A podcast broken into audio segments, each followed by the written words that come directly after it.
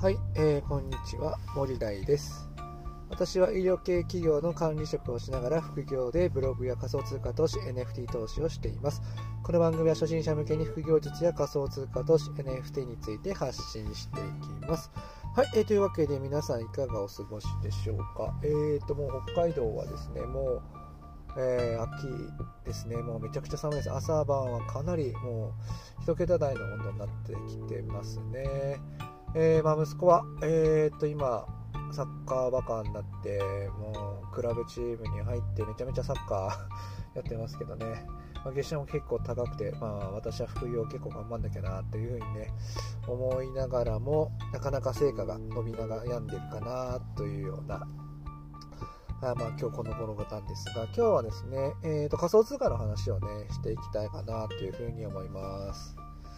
えー、っと、仮想通貨ですが、最近なかなかね、市況が良くないですよね。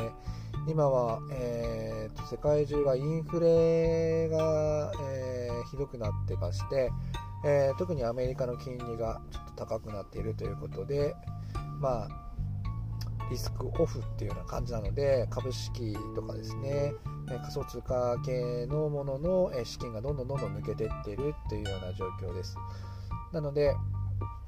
えー、っとまあ儲けろうと思ってる人だったら今は仮想通貨はなかなか手が出しづらいのかなっていうふうに思っているところ人が多いのかなというふうに思いますねただですね、長期的に見れば、あのやっぱりあのいろんな人が言うように仮想通貨ってやっぱりまだまだあの伸びていくし、これからうんと法整備も進んでいくと思うんですよね。また、とまあ、あんまり多くはないですけど、やっぱりこう国家間の問題でやっぱ戦争が起こったりして、まあ、日本の場合だったら円安がすごい加速してるとか、うんとロシアのとウクライナの問題でねめちゃめちゃルーブルが、えーと、価格変動しちゃったりだとかっていうようなことがあったりですね。ジンバブエなんていうのはもう価格がもうつかないぐらいな法定通貨になってしまうっていうような、ね、ことがあるわけですね。まあ、そう考えると、まあ、国の縛りを受けない仮想通貨っていうところを、えー、一つ、えー、主軸にして資産運用するっていうのも、まあ、僕としては一つありなのかなっていうふうに思ってます。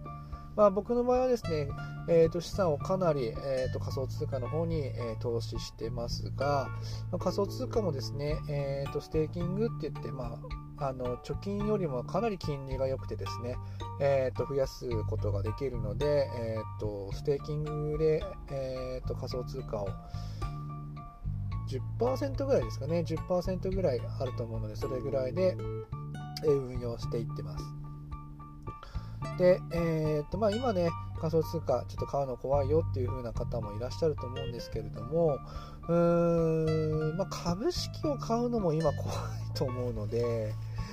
えー、まあ今、安牌といえばキャッシュで持ってるとかっていう風なのが、まあ一般的には安牌だと思うんですが、まあ、ここをですね、えっ、ー、と、ちょこちょこちょこちょこ積み立てながらですね、仮想通貨で、えー、積み立てておくっていう、ビットコインの積み立てとかもありますので、そこをこう狙っていくっていうのも、まあ一つ僕としては戦略としてはありなのかなっていう風に思います。まあコインチェックなんかね、定期で積み立て1万円からやれますから、えーと、ドルコスト平均法で言えばどんどんどんどん積み立てていけばですね、えー、プラスになっていくっていうところもありますので今こう下がっているところをあえてですね積み立てていくっていうのは一つ仮想通貨投資のしての選択肢としてはありなんじゃないかなというふうに思っております。はい、えー、というわけでですね、今日はですね、仮想通貨の、えー、投資って今チャンスなんじゃないのっていうようなね、話をさせていただきました。はい、私の作っているブログでは、えー、副業術や仮想通貨投資 NFT について発信していますので、そちらも参考にしてみてください。えー、それではまたお耳にかかりましょう。またね